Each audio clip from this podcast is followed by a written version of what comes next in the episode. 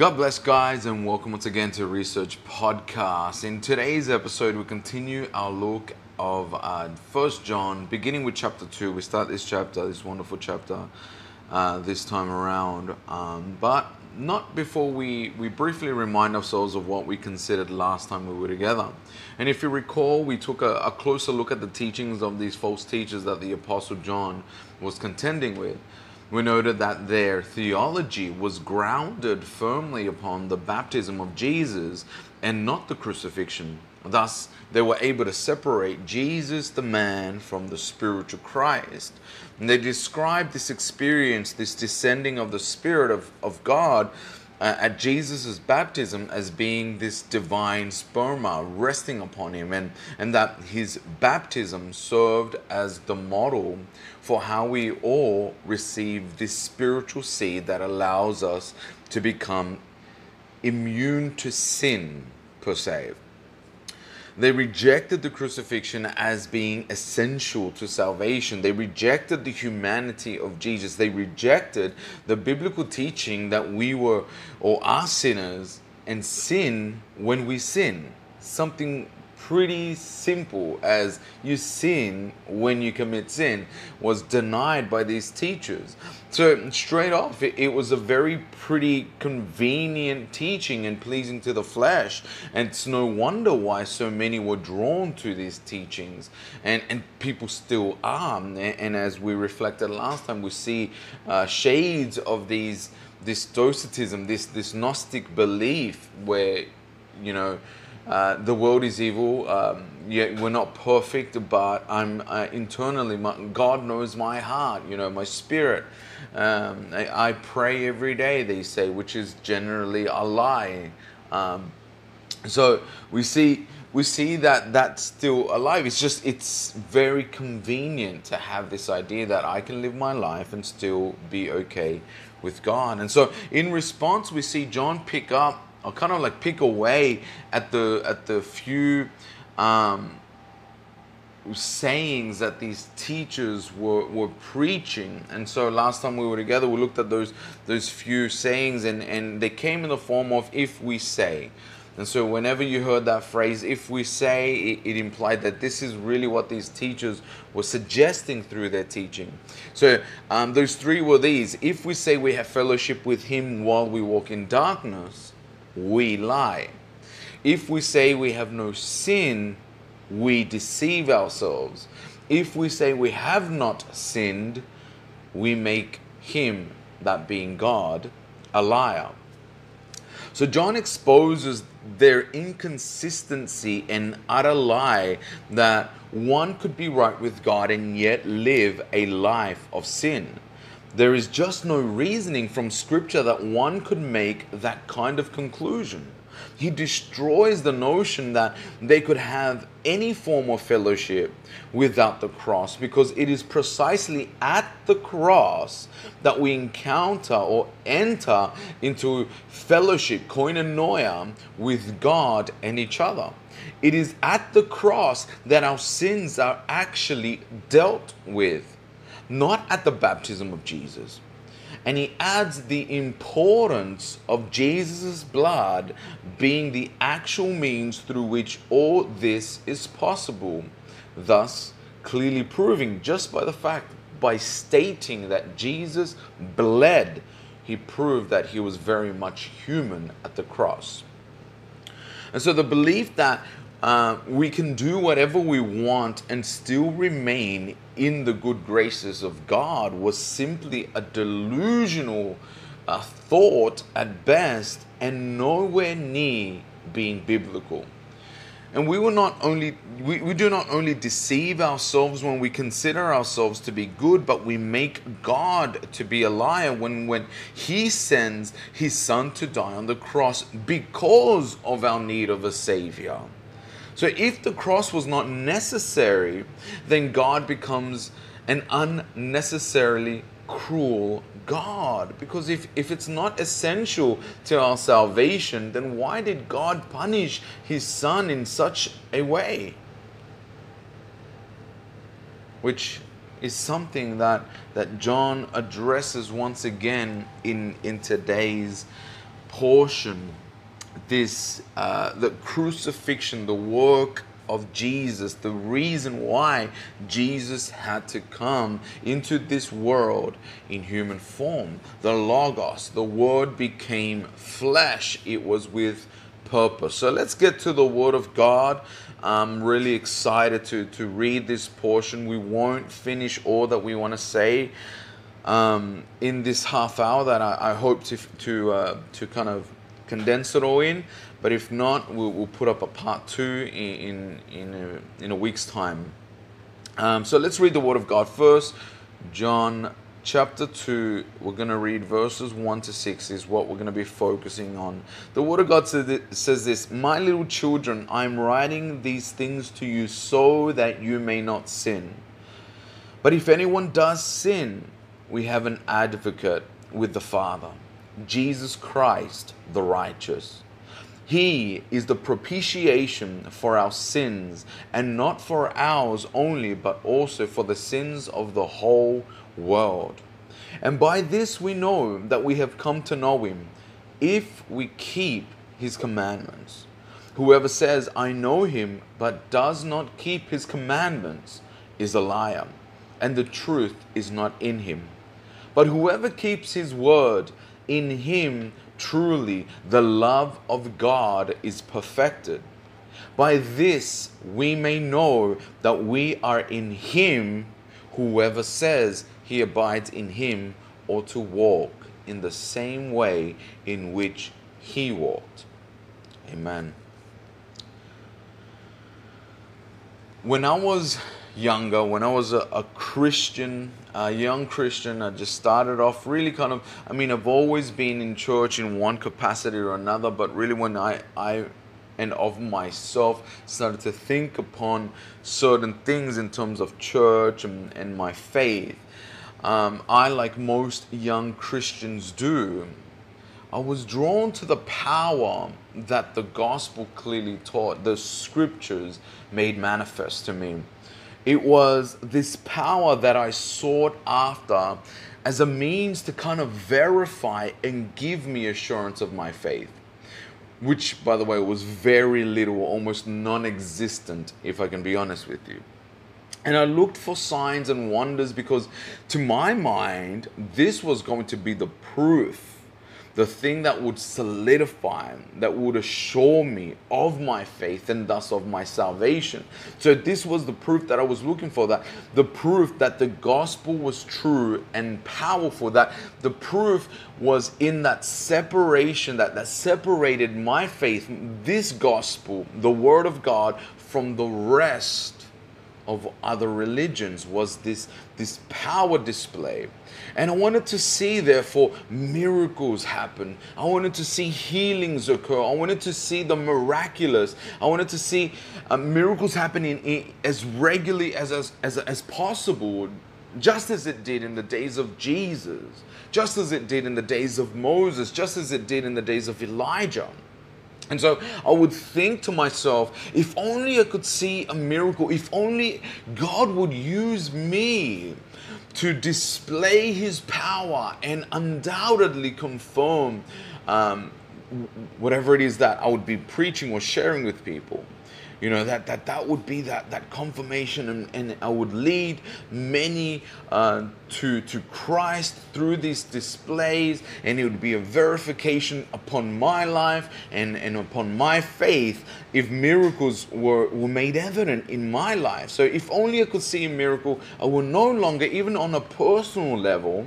I will no longer struggle with these doubts that I have in my heart and in my mind because truth of the matter is that I did have these these thoughts of doubt in my heart, and I'm I'm sure that I'm not alone in that, especially if if there are any young any youth who are listening to this, that we struggle with these sort of doubts. How can I know for certain that what I believe, what I've been taught, is the truth?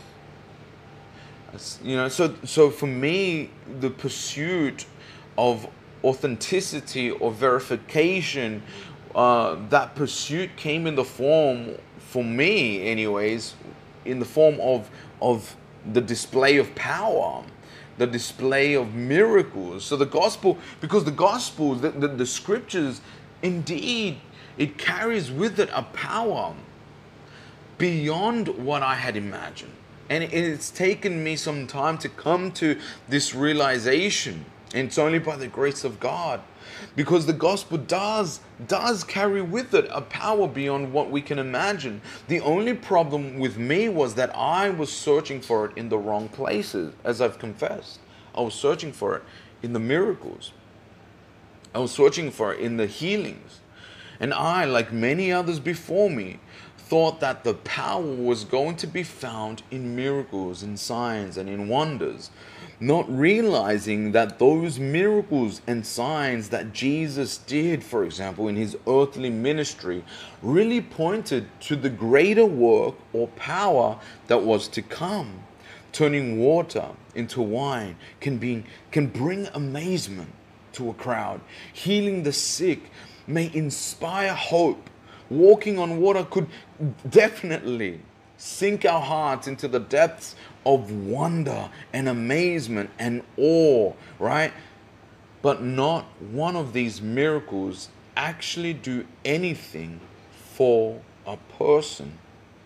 I mean, internally, experientially, like it, it, in, in, in actuality, so, so though it displays, and please don't misinterpret, I'm not downplaying these miracles. They display indeed the power and, and authority of Jesus over nature and how he is the sovereign God, that he can, can still the storm. He, he indeed is the creator and holds authority over it all. You know, he has that, it, it displays his power. But it didn't bring an assurance of one's faith to those who witnessed these things. Indeed, they testified to the power and glory of Jesus. They served as, as a witness to whom Jesus was claiming to be, and that is the Son of God. But even with such a great testimony and display of absolute power, unimaginable, a power that has never been seen again since then, it brought no real change in the life of those who had the privilege of witnessing such a display of power. It had no real impact uh, upon the ones who witnessed them. It, it testified, it verified the claims of Jesus. And, and we need to kind of stay there because that is its purpose. Its purpose, the, the miracles and the wonders and the signs and the healings, its purpose was to testify, to give testimony to the claims of Christ. It was never the means through which we would come into faith. And I think that is, is something that needs to be highlighted and really emphasized we need to bring clarity to that, that it served as a sign. That's why they call John calls them signs. We see it in the crowds. The, the, these crowds that witnessed, these crowds saw them firsthand. These crowds that witnessed all the you know the, the feeding of the thousands. These crowds that witnessed multiple healings by the hand of god right? These crowds that saw these signs and wonders were the very same crowds that denied him at the cross. It was the very same crowd that cried out with all enthusiasm and excitement crucify him crucify him crucify him Again, I want to clarify that. Make that crystal clear in your mind the purpose of signs and wonders and miracles. It is to it was to bring testimony, it was a witness to the claims of Jesus. And so therefore scripture places these wonderful miracles before us to point out to us a few things that I want to kind of bring to your attention really quick. Firstly, like I said, to prove to us the deity of Jesus, who Jesus claimed to be. Secondly, that in and of themselves do not bring assurance of faith. It doesn't bring you to faith, in other words. It does not save you. It is not its purpose or function. It is not the means through which we will be saved. It's not the means through which our faith will be made more secure, where we find certainty in it. It's not in that. So, my encouragement is don't look for that. And thirdly, though they are a display of God's power, it is not the power that we ought to be seeking after. It displays His power. Of course, God is mighty, He is powerful, but it is not the power that we ought to be seeking after for verification. If that is what we're here, if this is our purpose that we're trying to go through First John, that is not the power we look for. So, what then is the power that does hold an effect within our personal lives, an actual, effectual work and display of God's absolute power over the impossible. It is the power that changes a man from clearly seeing a miracle happen before his eyes and still not believe. All right? You see a, a, power display there, there's miracles happening, and the person who witnesses still does not believe. And then on the other side, you have a man who believes even without seeing one bit of a miracle. That is power. Because if anything, it shows you through their disbelief in Jesus, after all those countless of miracles that they've witnessed, just how sinful we really are. I mean, you are seeing on display the power of God, and still people were like, I'm not too sure that this Jesus is who he says he is. That shows you just how corrupt we are, how um, Im- impossibly, humanly speaking, impossibly, we, impossible it is for us to come to God even after witnessing uh, a display of power, such as feeding the thousands, healing the sick, healing the blind, raising the dead to life, and still we have questions that should show you just how corrupt and sinful we are. And it has to take the greatest work of power from God's end to change the nature of a man from disbelieving or having a disbelieving nature to having a new nature that grants him the ability to exercise faith. That is the power of God in man. And that is the power we have to be seeking after. It is the raising of the spiritually dead to life in Christ. But what has this got to do with First John? We might be thinking. Well, John is dealing precisely with this question. How can we have assurance of God's work? How can we know we have come to know God? How can we be certain that we have a genuine experience with God? Well, it's easy. Have we experienced this power of God to change our nature, of, of God changing our sinful nature? And how can we know if, if we have had this? Or it's to this that we turn to now in this section that that we consider um, in this portion, in these six verses that we get to analyze and, and go through. So let's read verse verse one once again. And and first, uh, before we get to this, what we've laid out, how we can verify, there are a few elements that I want to kind of address first um, just to kind of bring clarity. There are certain things here in, in the in particularly in the first two verses where I'm going to spend some time on that I need to clarify and explain because I, I want to make sure that we're clear on these things before we get to to uh, finding assurance through these verses, in particular found in verses three to six.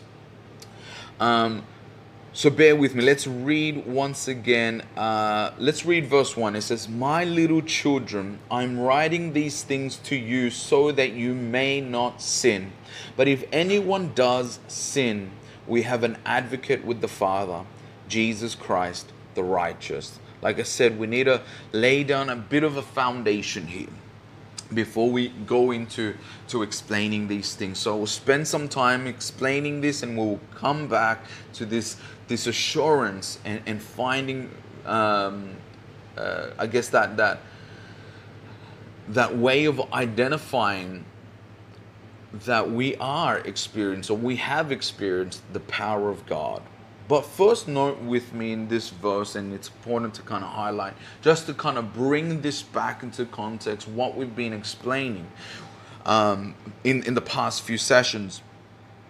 We see here that he tells or he addresses the church, he tells them that the purpose as to why he is writing these things to them was so that they may not sin.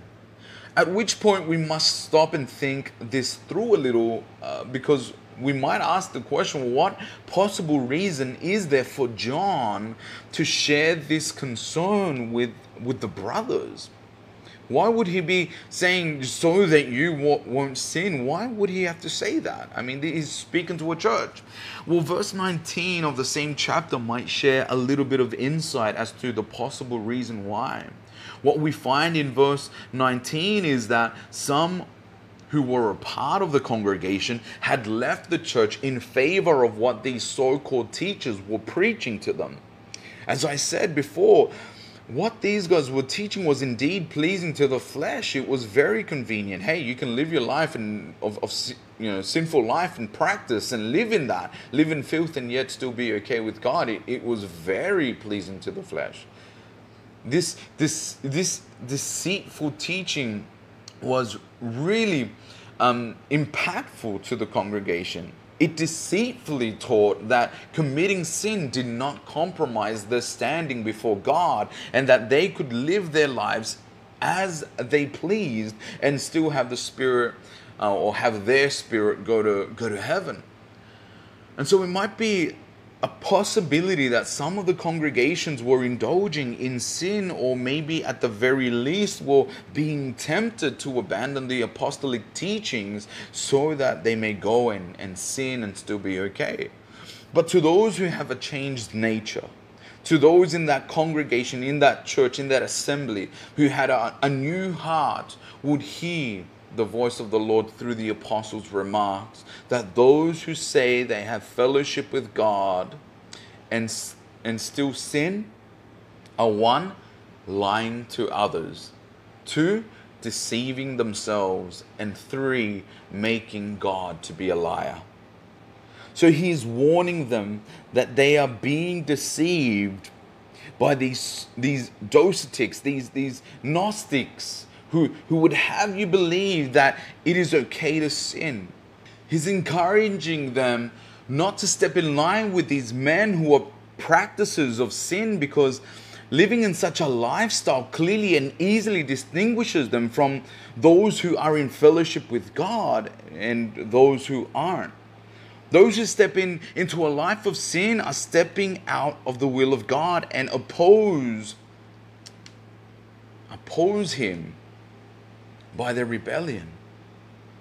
And that is why he states empathetically that, that his purpose in writing this is so that they would not sin. And that word there, no, in the Greek is, is a strong, absolute denial. They were living in danger, playing with fire. And so he's warning them. He has such a pastoral heart towards this church. But, but again, we see his loving heart and concern for the church in the way he goes on to say that if they have sinned, which suggests to us that he was he had a good suspicion um, that they might be practicing some form of sin that if they had that these strong convictions that john is bringing to them the, that he's sharing would undoubtedly would have caused the church to kind of tremble in fear that they were in rebellion against god. Because if you have a new heart and you love god you don't want to rebel against god. You love god. So what makes this so loving is is is the truth that john doesn't doesn't just lay this truth out without first establishing or stating that there is a there is a clear possible way in which you can still come back to God. You are sinning against God, he says. But he doesn't leave it there. He doesn't leave them in despair and without a hope. He tells them that if they have fallen into sin because of these, these deceptors, right? these guys, these deceivers, sorry, uh, they have an advocate in Jesus which may answer the question that some may have. Does this teach that we can become perfect or, or, or sinless? Is John making that assertion that that you know what if we can work hard enough we will become sinless ourselves? John makes it clear that that a Christian is very much capable of still being affected by sin unlike those who claim to be immune to the effects of sin. John recognizes that while we remain in this flesh we will participate in a battle between desiring the will of God and his will for us and, and, and the flesh's carnal cravings that we fight with. But to the regenerate believer, to that believer, that, that one who has a new heart, when presented with what is clearly sinful in the eyes of the Lord, will repent from it. Jesus says that his sheep hear his voice. And so John, the spokesman of God, is speaking to them and, and they are going to respond positively. But I just love, I just love the way uh, that John approaches this. He's so loving. He he refers to them as my little children, not in a degrading or humiliating way, but rather in a loving and embracing way. Not only does he call them you know little children but he adds that possessive word in the greek is mal which which means my my little children this would have you know this would have emphasize that, that clear contrast between the apostle and those false teachers or teacher, you know, as we saw last time. On the one hand, you have John being tender and caring, and, and his consideration of this church is, is made evident you know while those false teachers that had infiltrated the church were teaching that it didn't really matter how you treated others or this is fair game to them you know, it doesn't really matter because what you do in the flesh, it doesn't matter. You're still going to go to heaven. So you you could potentially still sleep with another brother's wife, and they it wouldn't matter. It wouldn't even budge because you know what? It's of the flesh, and it doesn't matter. But here you see clear evidence that when we come in contact with God and His church, that from there flows a love for one another. But you see here that he addresses this issue in such a loving and tender, tender way says there is sin. But if you have sinned, we have an advocate. So not only does he tell them the truth about sin, and not only does he give them a hope that we have, uh, uh, and that is found in Jesus, the advocate, but also by presenting Jesus as this advocate, this fully functioning uh, lawyer, if you will that they are given instruction as to how they must proceed before God. And it's through the advocacy of Jesus. So, what does this advocate do?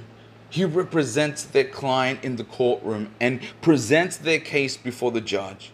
So, in this case, Christ has been identified as our advocate. God is therefore the judge to whom the case must be presented, and we, the sinner or the believer, renewed in, in Christ, are the clients of this righteous, as John puts him or describes him, as this righteous advocate. He is the advocate that has never lost a case and will never lose one. Now, why can, can we be certain of this? Because it was God Himself who charged Christ with the task of never making sure, making sure that he never loses one of those whom God the Father had handed over to Jesus. So it is God. You see that God is the one that gives Jesus this role of advocate to make sure that he would not lose even one of those that God the Father gives to Jesus, that they would not be lost. Jesus said in John 6 37 and 40. I think this is vital that we understand this in terms of his advocacy, in terms of his work at the cross. And so we see here Jesus say these words in John 36 40. Uh, 240 it says all that the father gives me will come to me and whoever comes to me will never i will never cast out. For i have come down from heaven not to do my own will but the will of him who sent me. And this is the will of him who sent me, that I should lose nothing of all that he has given me, but raise it up on the last day. For this is the will of my Father. He identifies there who is the one who sent him. This is the will of my Father, that everyone who looks on the Son of uh, on the Son and believes in him should have eternal life, and I will raise him up on the last day. And we find in the in the words of Jesus the will or the purpose of God for Jesus. What his task is for him to accomplish. So we see here that Jesus is given a mission by God the Father. He's, he's handed his mission to Jesus and says, I want you to fulfill, I want you to accomplish this mission. And that is that he should lose nothing of what he had received from the Father. So, who are those, or what is it that he receives of the Father that he will not lose? It is the elect. We won't go into great depths as to why we interpret it to mean the elect, but we will point out to you that there is an action that occurs prior to the actions of those who look onto the Son and believe because many people say it's conditioned, it's based upon us believing in the Son that we are saved and, and we've we've dealt with that briefly in in our in our um, foundation series so go through that there. Um, in predestination we see it there in, in regeneration we, we deal with it there. So we won't go into it in great depth but we will make mention here from this text that we've just quoted that there is an action that occurs prior to the action of one who uh, believes in the son okay and that is and the action of god the action that god takes. And that is that that of god's giving a people handing a people to jesus. And these are the people that look onto god and believe. It is not based upon their belief, but upon the election of the Father of a certain people.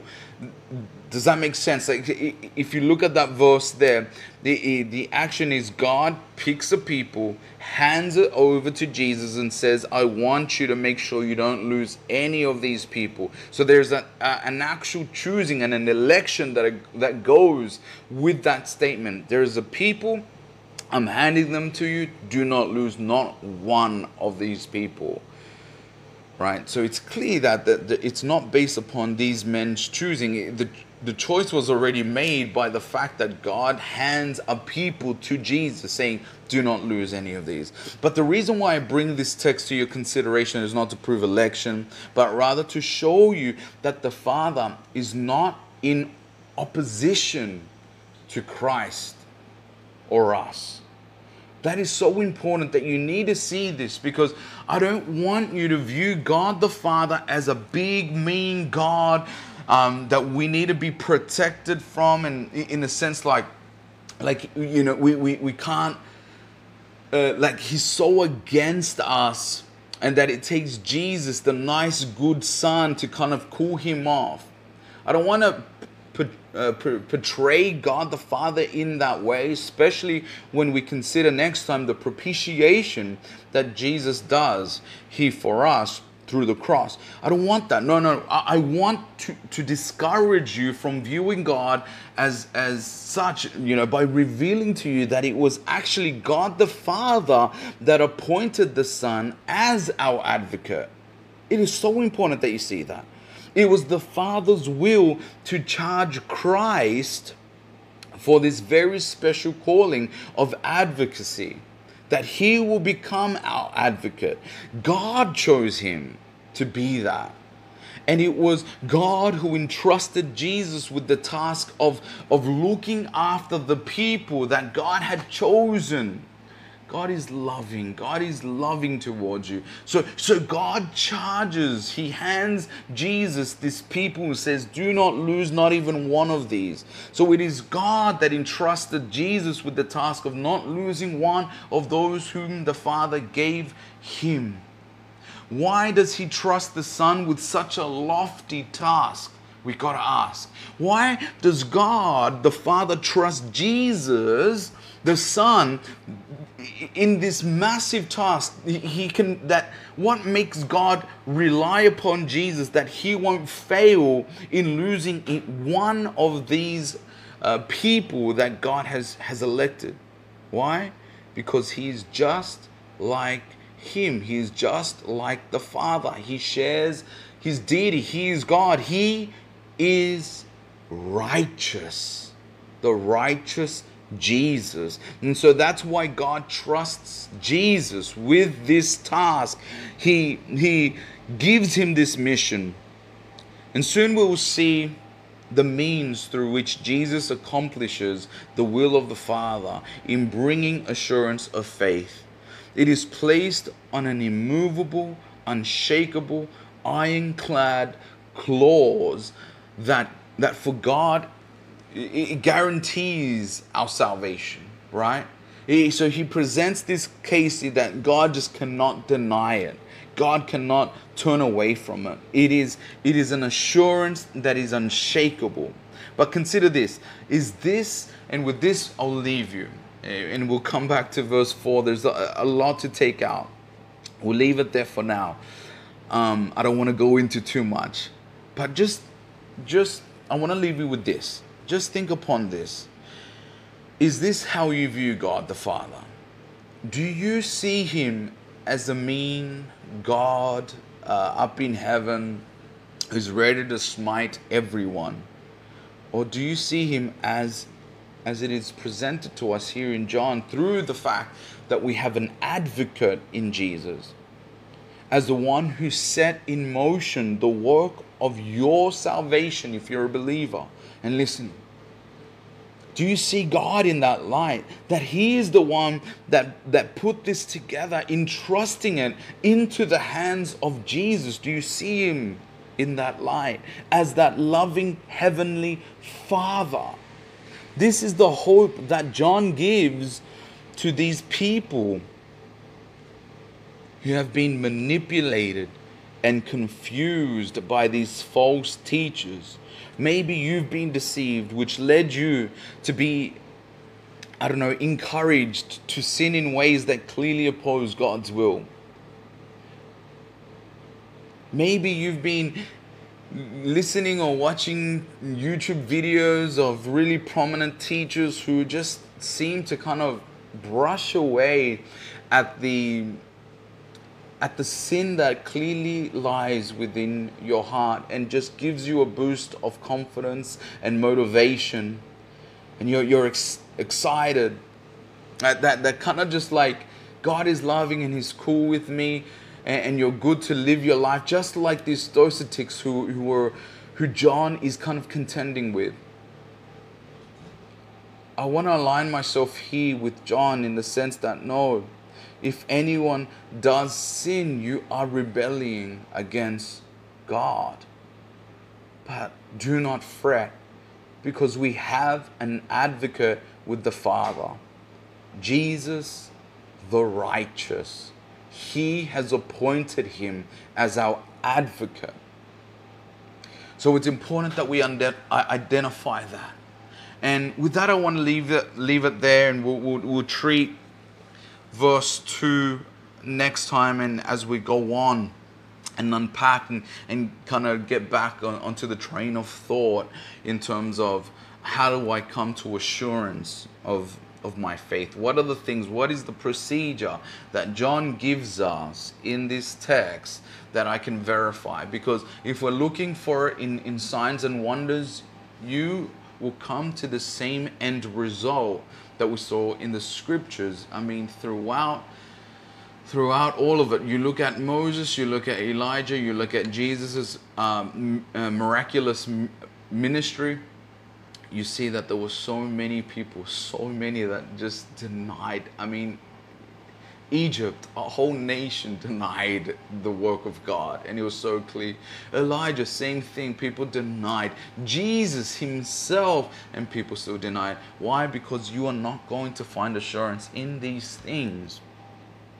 So come back and we'll deal with these things. We'll come back to that as we kind of chisel away at, at, at um, certain issues that I want to make sure I clarify before we get and deal with, with that uh, proposal. Um, so next time in verse 2, we'll deal with verse 2 um, and the issues that I want to kind of address there in terms of propitiation and how Jesus accomplishes this work.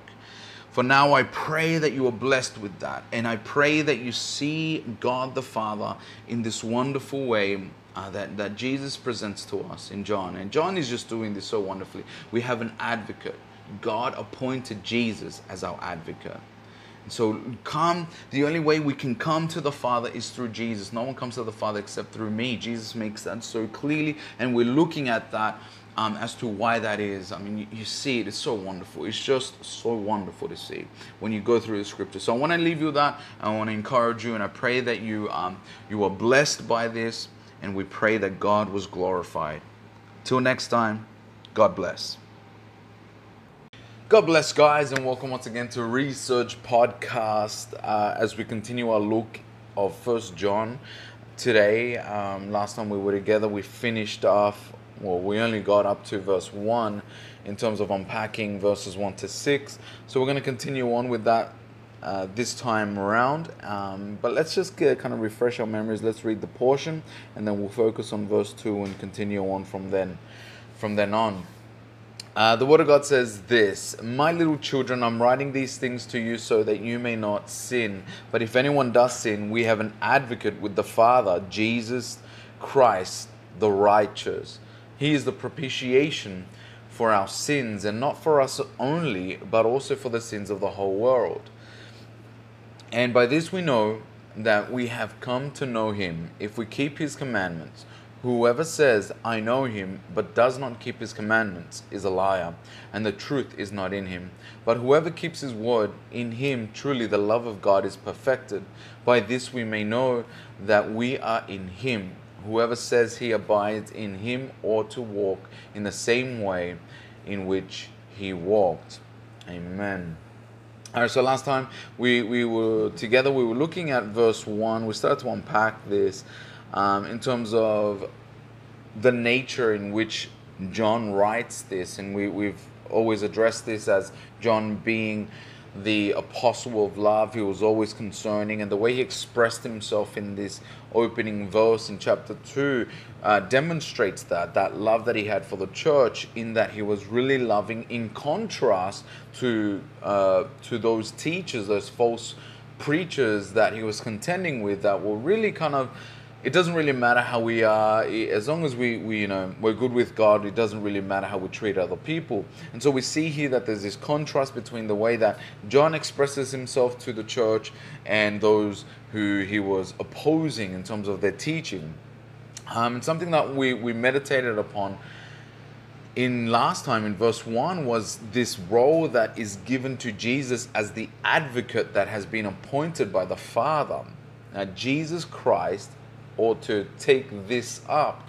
And we meditated upon this and reflected even in the Gospel of John, in where uh, John chapter 6, verse 37 to 40, where we're presented with this task that is given to Jesus by the Father that he is handed. The Father hands Jesus a people and and charges him to not lose not one of them, not even one. Uh, but instead, Jesus says that it is given to me so that I may raise them up on the last day. And for this, is the will of my Father, that anyone who looks on the Son and believes in him should have eternal life. And so that's the purpose with which God the Father gives him this task. And so we kind of brought this back in terms of the purpose that the Father gives uh, Jesus is this advocacy um, where he comes and he saves a people, he saves them and we, something that we kind of really kind of reflected upon in that something that needed to be highlighted is this notion this false notion that sometimes we always perceive god the father as almost being mean a big mean god.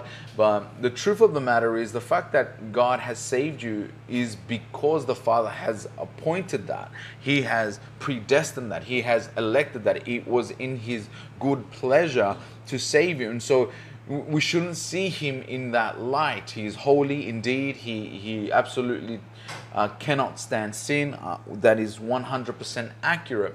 But he is also loving, and we see that in the this charge, in this task that he gives Jesus to save a people that God the Father himself elects and hands them to Jesus. And so it's really comforting to see that we can come to the Father through Jesus in that way and see God the Father as this loving Father and, and, keeping in mind the use of that name that He is our Heavenly Father, our perfect Father. Um, so, with that in mind, we're going to get to the the actual way in which Jesus fulfills or um, puts into effect this advocacy that we may come now before the Father. And we see this in verse 2. And so let's reread verse 2 that we may kind of get the gist of this, that the, the main point of all of this. Uh, it, it, it kind of bring it all together. So let's read verse 2. He says, He is the propitiation for our sins, and not for ours, and not for ours only, but also for the sins of the whole world. Now, this is very important, this, this verse here, because there are some things here that we need to address immediately, and we're going to get to um, get to them. We need to deal with them before we kind of continue continue on with with our main goal here, which is we're trying to get assurance of our faith? How can we come to really know whether we are saved, whether we are in a genuine relationship with God? That is the, the purpose as to why we've started this study of First John. But there are a few things presented here, kind of obstacles, if you will, that we need to address and we need to overcome. Because um, there are those who might take this verse and twist it or interpret it in a way in which it doesn't kind of harmonize with the rest of, of scripture. Where if we were to take this verse in isolation we could make it say things that that the rest of scripture just does not teach. Um, and so we're going to break this down but first i want to highlight or focus on something here and, and and that is as i mentioned the way through which we have this uh, advocacy in jesus. How does Jesus have this, let's say, leeway, if you will, just for lack of words? Um, why does God the Father see Jesus in such a favor that he will respond to the request of Jesus. Essentially, is what we're dealing with here today. So, we have established that Jesus is our advocate assigned by God Himself. We have said that it is Christ who has who was charged with the duty to assure the salvation of a people handpicked by God. And that's so important that we get that. That he would not lose not even one. And John then moves on to, to the means, as I said, by which Jesus solidifies our assurance of faith and why he's such a reliable uh, Savior, why he's reliable to accomplish the task that has been granted to him. And I will say here, that he already has accomplished it. We need to understand that, that this has already happened, it's done, it's set. But on what basis does John place this assurance? It's simple. On a word here that sadly has been debated over and, and still to this day goes on this debate. Should Christ's atonement or sacrifice be viewed simply as an expiation or as a propitiation or both. this is essentially what most people debate over in terms of uh, scholars and and theologians as to what is being said. What is the word here that is used in in the Greek that the ESV has has uh, translated as propitiation. That word here is hilasmos, hilasmos, uh, which has been translated into various different words such as atonement or expiation or even remedy by some translations. But the way the ESV translate uh, translates it is propitiation. Well, in order to kind of understand what John is saying, we must familiarize ourselves with the, the differences between these terms being used to translate this word hilasmos, right? Hilasmos. What is the difference between expiation and propitiation?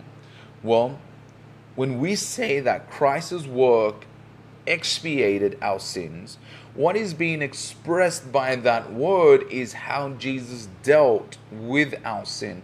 That at the cross, through the sacrifice of his life, he expiated, that is, he removed the sin that we had. So that is the way in which expiation works. or what that word means, it means the removal of sin in basic terms.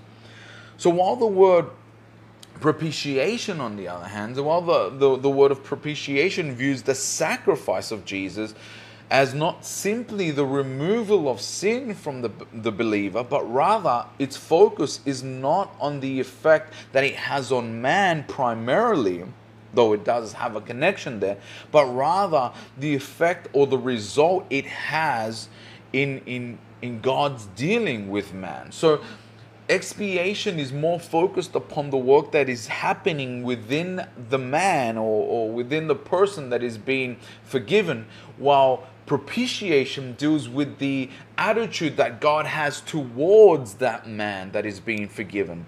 I hope that that is kind of clear, and I hope I'm, I hope that I'm explaining this um, right to you and that this is making sense. The point of difference is that at the cross, Jesus' sacrifice, and this is dealing with propitiation here, that at the cross, Jesus' sacrifice satisfied the wrath of God that hanged above the head of the sinner. So we are well aware of the Romans when where Paul tells us um, that the wages of sin is death. I think we're, we're very well aware of, of that portion in Romans. The wages of sin is death. So that is to imply that there is a just payment that is expected or demanded from God for all who sin. And the truth of the matter is that we all face this condemnation because we all have sinned. And so they will face this death. It has to happen for in order for the justice of God to be served.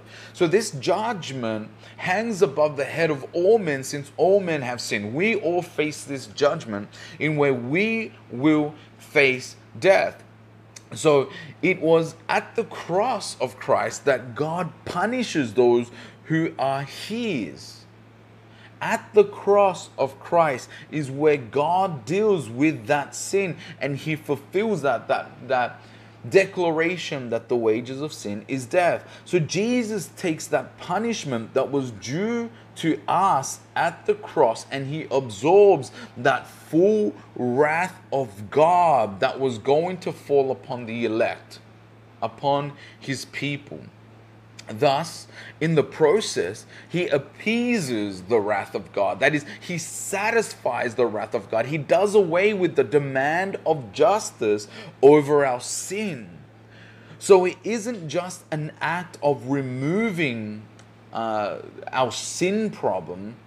Uh, that that's not just the only thing that occurs at the cross, but rather the punishment of sin as well. Just not those things, those elements. But since Jesus is perfectly righteous, there is no sin in him. So it is all those whom God elects for salvation, all these people, it is their sin, their sin that is placed on Christ. And Christ takes the fall for us. He takes the wrath of God for us and it is the wrath due to our sins, that that's what we deserved for our sins, that the wrath of God was fully exhausted upon the body of the Son, liberating us from the wrath of God. This is propitiation. This is what propitiation is. This is what that word hilasmos means in the Greek. It, it, it's to, it's the idea of appeasing a God, a satisfying God's wrath, that, that anger that is lingering above us, and it is satisfied, it is quenched, it is no longer active, it is no longer red hot coming after us with vengeance because we are sinners and we deserve the wrath of God. But Jesus takes that. And, and, I want to clarify that it is God, it is God who appoints this role of Jesus. And, and I don't want to make it seem like Jesus goes unwilling. He goes willingly to the cross. For this reason, he came to earth. So the question becomes how does this work of propitiation apply to the advocacy of Christ before the Father's throne? So I just want to make sure that we grasp this. So this is what propitiation is. And, if I can be honest with you, that hilasmos incorporates both the element of expiation and propitiation, but the ESV puts propitiation because the, the greater emphasis is applied upon the effect that it has on God as opposed to what it does for man. Now, what the effect that it has on God overspills onto the effect upon man, meaning that first of all, it deals with God and his attitude and his anger towards us, so that we no longer have him angry towards us. And as a result, there's that removal of our sin and we can come before Him. So, again, we come to that question um, how does this work of propitiation apply to the advocacy of Christ before the Father's throne? Well, it happens in this manner that our sins were dealt with at the cross and therefore find forgiveness in the Father. That is what Christ does at the cross. That's what propitiation, hilasmos, means. What that what Jesus does at the cross is he satisfies the wrath of God, removes it from us, from our path, that it was heading our direction. We were going to get smack hit with this wrath with its full force. Instead, Jesus absorbs that. And, and keep in mind again, I want to re-emphasize this that it is God who who wills that to happen. It is Christ who wills that to happen, and it is the Spirit that applies this perfect work in our lives. So that is what propitiation is. And what a hope we have in such a glorious gospel. This is the good news. Jesus stands ever, therefore, before the presence of the Father as our advocate with the evidence of his perfect work. That's what he does. That's what he's doing right now as we speak. He stands before the Father as this evidence of this work that he's done that has satisfied the wrath of God. And John John puts it puts it this way in the book of Revelation when he's describing Jesus in his vision as appearing as the lamb who was slain. If you recall, at that portion in Revelations, he, he, he bears the, the marks, John says, of his death as a constant declaration that the sins of the elect have been dealt with for all eternity. What a glorious Savior! How sweet is this precious word of God that we can now stand before God the Father through the advocacy of, of Jesus. That it John recognizes that we will fail, we stumble, we we mess up. But he says to, to, to the church, ah, but little children, if one does sin, we have an advocate with the Father, Jesus Christ, the righteous. Why? Because He is the propitiation of our sins. Through Jesus, God no longer sees us in anger. He embraces us and He loves us. How wonderful is this? How glorious is the gospel? And this should bring joy and comfort and assurance because it doesn't depend upon your performance but on the, the perfect work of Christ. He is the Lamb of God that takes away the sins of the world. And now, with that in mind, we come to this other obstacle, one that is much more, more pressing in terms of our interpretation or how we view this. Because this, as I said, is one of those verses that many will come and kind of devour it and just mistreat it essentially. And the second half of this verse, let's reread this. It says, He is the propitiation of our sins and not ours and not for ours only, but also for the sins of the whole world. Now, it's clear by now, if you've been following us, that where we stand in terms of, in terms of God's work, in terms of salvation, in terms of um, having an elect, clearly we come from the perspective that Scripture teaches pretty clearly, and we, we went through it in the foundation series very evident that God has a people, a certain people, an elect, a chosen people. And so when we come to this verse, the challenge is well, then, um, doesn't it clearly say that He does this work of saving or propitiating the wrath of God, that it's not just for them, but also for the whole world? It's pretty evident that this is the work of salvation applied to the whole world. Well, is it? we come to this very prominent issue that we face we're faced with in the evangelical circle because to this day it's debated we still argue and it's one of those things that you know we kind of we we we don't agree on we have stated that the propitiation of Christ at the cross is limited to the ones elected by God before the foundation of the world. I mean, we saw that in John chapter 6. Like God picks a people, the Father hands it to Christ, and, and, he charges him, do not lose not one of them. And we saw the way in which he secures that salvation. It is for, through the cross, the propitiation. And so we declare, we, we say that it is it is limited to the ones elected by God before the foundation of the world. But here we read that John says that it is applied to the whole world. So which one is it? Is it to the whole of mankind, all of mankind, or only to the elect, as we have argued? to answer this question, I, I, I treat it from two different perspectives. We, we need to kind of come from two places. One from a kind of like a logical argument, because if we claim or take the stand that this indeed applies to all of mankind, the whole world, as many suggest, what does that, uh, what, what, what is it that that has, or what's the result of that, that thought, that argument? uh, is essentially what I want to get to. What that does to what is it that that does to the rest of the cohesive Word of God as well? How does that challenge the rest of Scripture?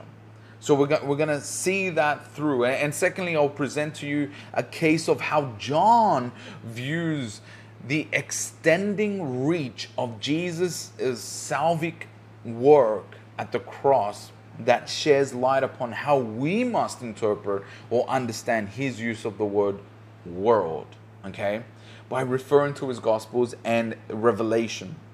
So I want to say that again. So that's going to be my second argument, and, and I'm going to present to you that if you begin to investigate into the way John perceives the work, the saving work of Jesus, how he sees that, is it applied to the whole world or is it restrictive? Is it limited to us, to an elect, to a, a specific group of people?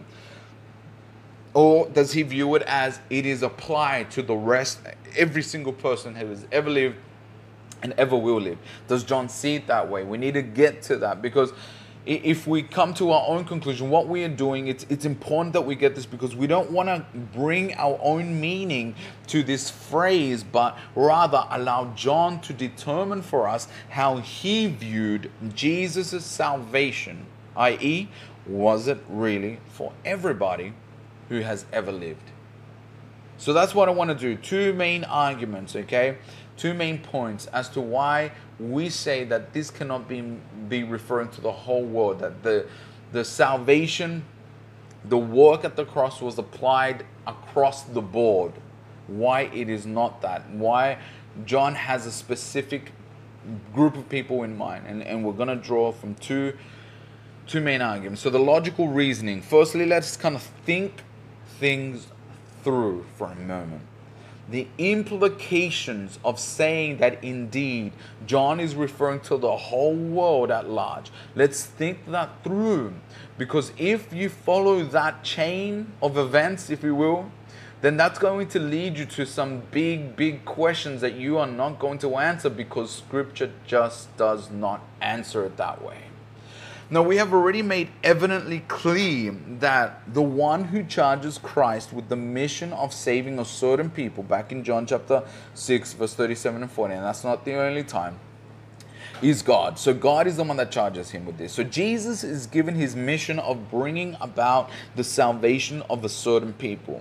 Now, if we take the stance, the position that Jesus is called to save the whole wide world entirely, it gives reason to say that Jesus, therefore, and hear me out here, that if that is the case, that we're saying that at the cross Jesus died for every single human being, it gives reason to say that Jesus therefore fails the Father in the mission that he was given because not all are saved and some, a lot actually, a lot are lost. He loses many, many, many people. I'm talking a, lot. I, I can't give you a number because I don't know a number, but we know for certain that there is going to be people who are lost a lot. You just have to look around the world and see what, what state it's in. So it makes Jesus the result of following this this this thought is it makes Jesus an unreliable savior we, we can go back to John 1, uh, chapter 2, verse 1, and say, well, what's the point of him being an advocate if he loses cases? He's not a very reliable advocate, but that's not what John is trying to present to us. He's actually trying to present to us that he's a very reliable advocate, he's trustworthy. We need to kind of think that through. Now, like I said, if we take that stance, that's where it leads us to. It leads us to a failing Savior. It makes Jesus unreliable.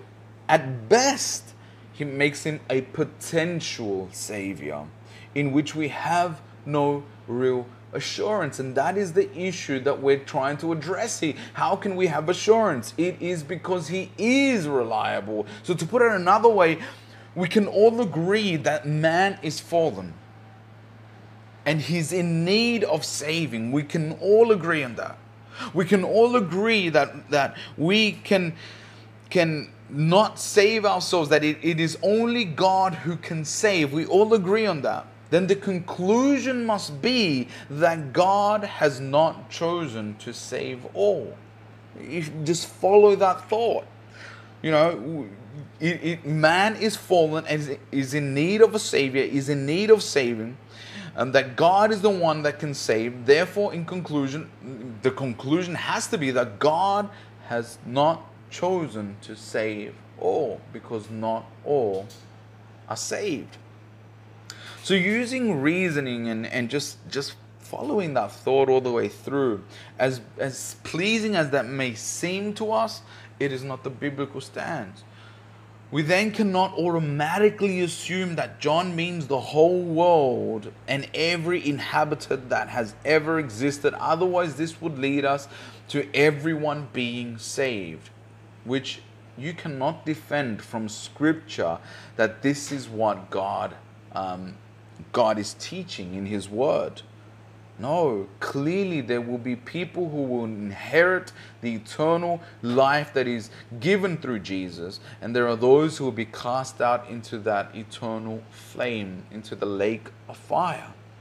Or it leads you to the other path that God tries his hardest to save everyone, but he fails in doing so because of whatever reason you want to put. We didn't choose him, or whatever it is Again, we find that this cannot be from Scripture. We, we've argued against that. So we must identify then how does John use this phrase because that is important for our understanding. You know, it cannot be that the whole world is saved because clearly scripture teaches that not all the whole the whole world is going to save be saved. And it cannot be that that you know this work is applied to everyone and then God fails. He tries his best and he fails because then that presents to us a weak God. It presents to us that he is not rely it's not a reliable thing. It's not certain. There's no assurance. So again, how does John view this? And this is my second argument. Who is in view when John refers to the saving work of Christ? Who does he envision? Who is he referring to? When we read Revelations chapter 5, verse 9 to 10, we come across something that is very interesting about the way that John perceives salvation the way he understands the, the salvic work of Jesus, the way Jesus works in salvation. He describes the scene as the Lamb being worshipped for his work of salvation. So we can we can easily identify that the subject or the topic is salvation. That's clear because he's being worshipped for the salvation that the Lamb has brought. And John shares light on the salvation that the Lamb has made possible and the reason why he's being worshipped, it, it, it is evident. So in verse 9, it says this, all right? It's important that we read this. Again, Revelations chapter 5, 9 and 10. Okay, but verse 9 is the, the key here. He's being worshipped for the salvation, and this is what John says in, in verse 9. By your blood you ransomed people for God. Now, if it is indeed the whole world that is in view, then what should come after this phrase?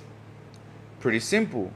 You have saved the whole world, right? Your blood, by your blood, you have ransomed the people for God. You have saved the whole world, or your blood has atoned for the whole world. Instead, however, John becomes very specific as to what he means by a people for God.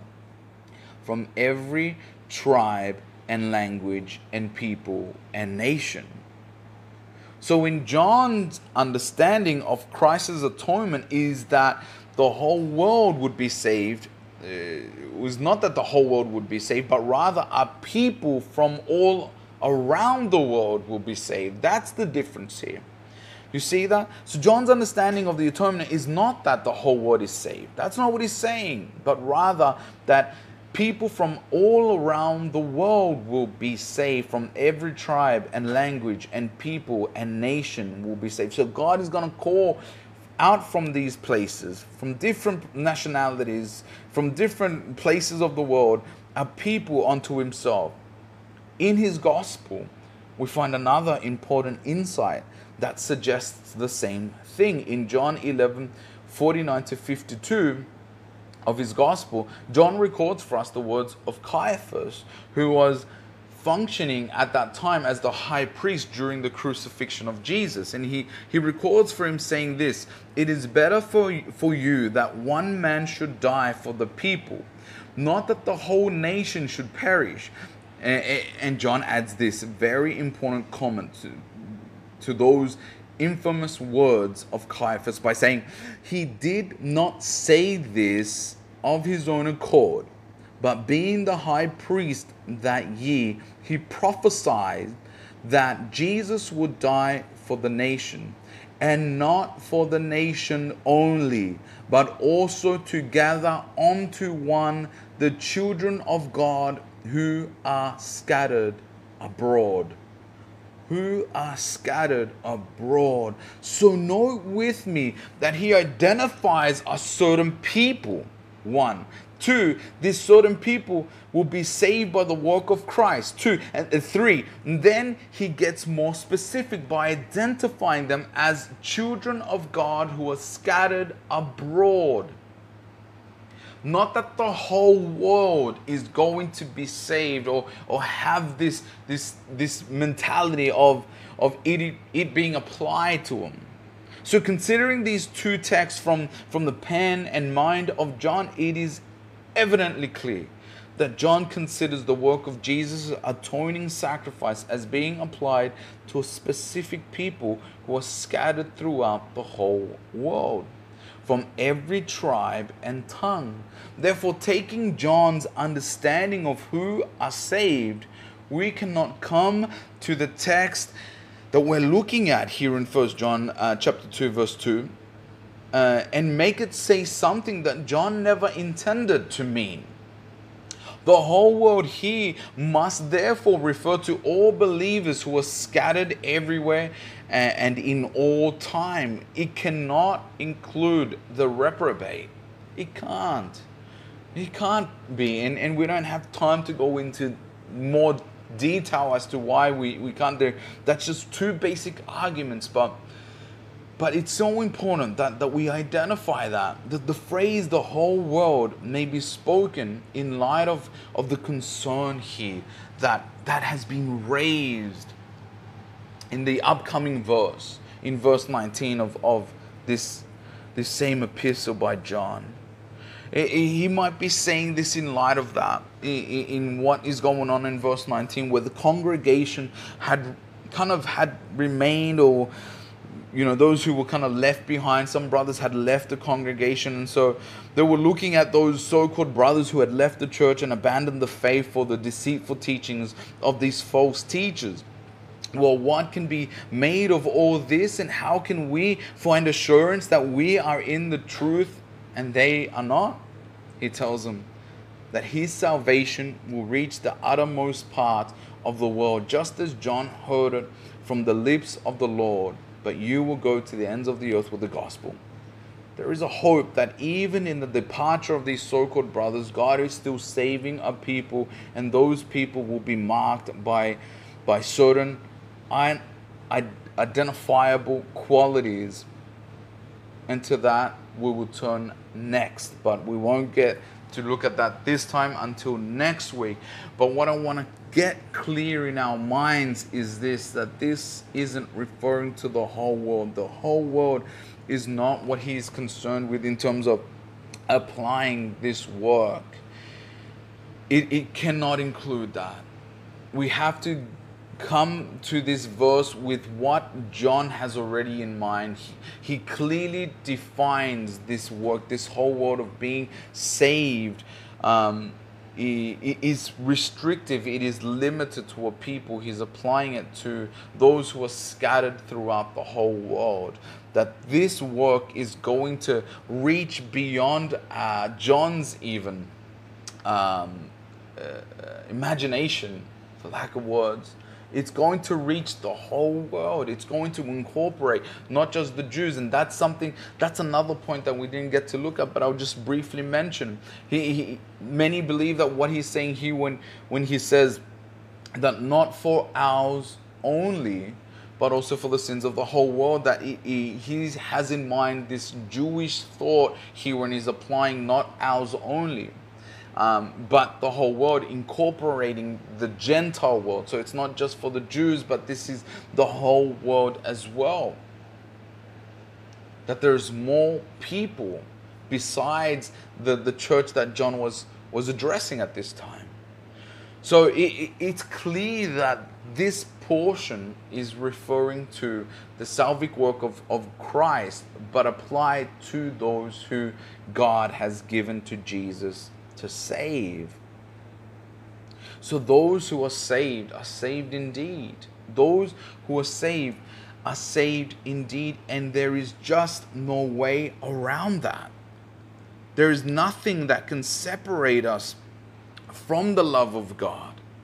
And praise God for that. And I want to just point to one verse before we end this up and, and just kind of to solidify this a little bit more turn with me to Psalms 135 and we'll read just one verse and with this we'll end. Psalms 135 verse 6 says this. Uh, Psalms 135 verse 6, highlight this verse, underline it, memorize it, whatever you got to do. Psalms 135 verse 6 says this, whatever the Lord pleases, he does in heaven and on earth. in the seas and all deeps. I want to just focus on that first statement there. Whatever the Lord pleases, He does. Whatever the Lord pleases, He does. We're talking about the salvation that is being given to a people. Does it please God to save? Yes, the answer is. Then He does that.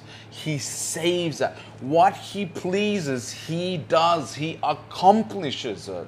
Not that He makes it possible, not that it, it might be a maybe, not that it, it becomes a, a, a a corporation where he relies upon the, the so-called believer to, to exercise their faith and declare, yes, I believe in Jesus. He's relying upon that. No, if it pleases the Lord to save, he does that. He saves. It's not dependent upon you or I. We're, we're not discarding the free will of man. We're saying that in your free will, you've chosen to rebel against God. And so God has to come and, and exercise His will, His will, His sovereignty. How is it that we are so, so, so, so quick to be like, we have free will? We have this free will. I choose whatever. But neglect that in God. Who are we to say, hey, I have free will, but God has not free will.